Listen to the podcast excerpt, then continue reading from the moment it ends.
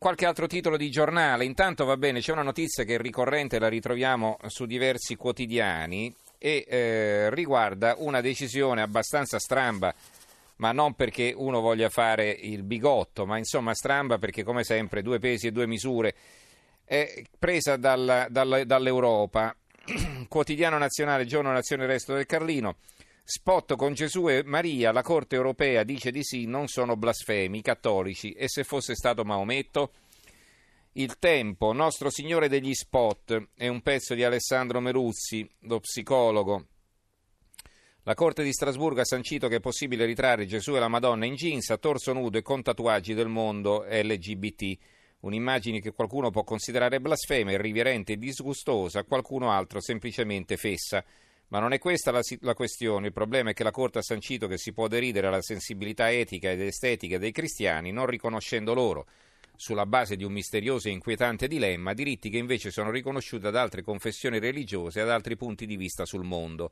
Immaginiamoci per esempio l'inferno che si sarebbe scatenato se Anna Frank fosse stata raffigurata con blue jeans e la parte superiore di un bikini. È sufficiente vedere che cosa è accaduto a Roma per degli autoadesivi con la povera vittima dell'antisemitismo olandese ritratta con la maglia della Roma perché venissero richieste durissime condanne sportive e aperte inchieste penali, foriere di, fitu- di future condanne. Non parliamo poi dell'effetto di ritrarre a torso nudo e con tatuaggi il profeta Maometto.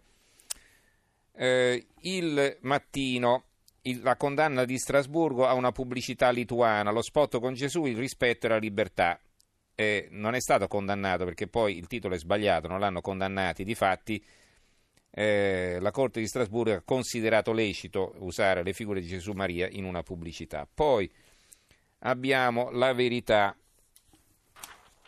La verità, la Corte europea c'è la libertà di usare Gesù negli spot. Eh, il, l'avvenire, pubblicità con Gesù, quella sentenza è davvero maleducata, i due modelli sono giovani, alti e biondi, nulla di strano essendo lituani, fanno pubblicità all'azienda degli abbigliamento Secmandienis, lei interpreta Maria, lui Gesù.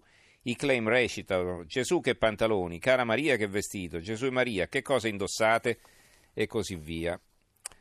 Va bene, poi abbiamo i titoli, due, un'altra notizia invece che vedo qui ripresa dal uh, Sole 24 ore eh, e dalla verità, ancora una volta, sole 24 ore, Fiat Chrysler consegna a Google migliaia di taxi senza autista.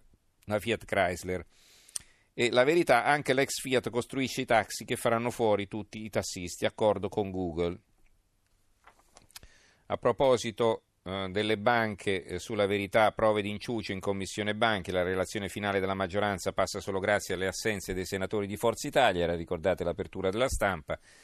L'apertura del Sole 24 Ore invece, max intesa nel welfare americano per 1,2 milioni di dipendenti, accordo JP Morgan, eh, Amazon e Berkshire per tagliare i costi. Nell'editoria la finanza eh, finanziaria, la mossa di Blackstone punta al 55% delle attività di Reuters, quindi grandi movimenti nelle aziende multinazionali. Eh, l'apertura del Fatto Quotidiano, Lotti, la marchetta per la palestra di Carrai e socio inguaiato col fisco.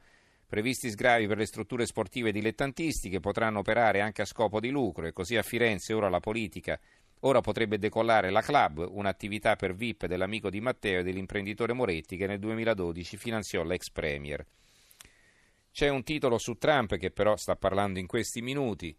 Eh, una notizia, abbiamo eliminato accordi commerciali iniqui, il discorso della nazione a un anno dalle elezioni, però di questa, cosa, di questa notizia daranno probabilmente conto soltanto i giornali principali Corriere della Sera, Repubblica e La Stampa, che forse ribatterà perché gli altri quotidiani sono già andati in tipografia, sono già andati in, mm, in stampa. Quindi il primo anno di Super Trump, la mia America è sicura e forte, un pezzo di gramaglia sul fatto quotidiano.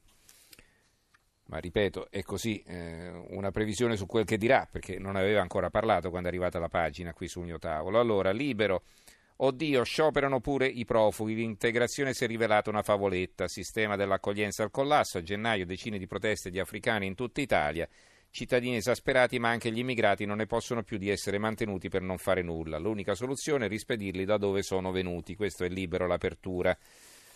Una notizia di cronaca che ritroviamo sui quotidiani siciliani, una volta con due C, una volta con una, ma pare sia corretto in entrambi i modi. Il giornale di Sicilia, due condannati per i bambini morti alle Maccalube, eh, il direttore e un operatore della riserva. Eh, la Sicilia, Macalube con una C sola, dopo il dolore il giorno della giustizia, due condanne per la morte dei fratellini. Ricordate le solfatari, due bambini che furono inghiottiti dai, eh, così, da, da, questi, da questi fuochi eh, causati dallo zolfo, così.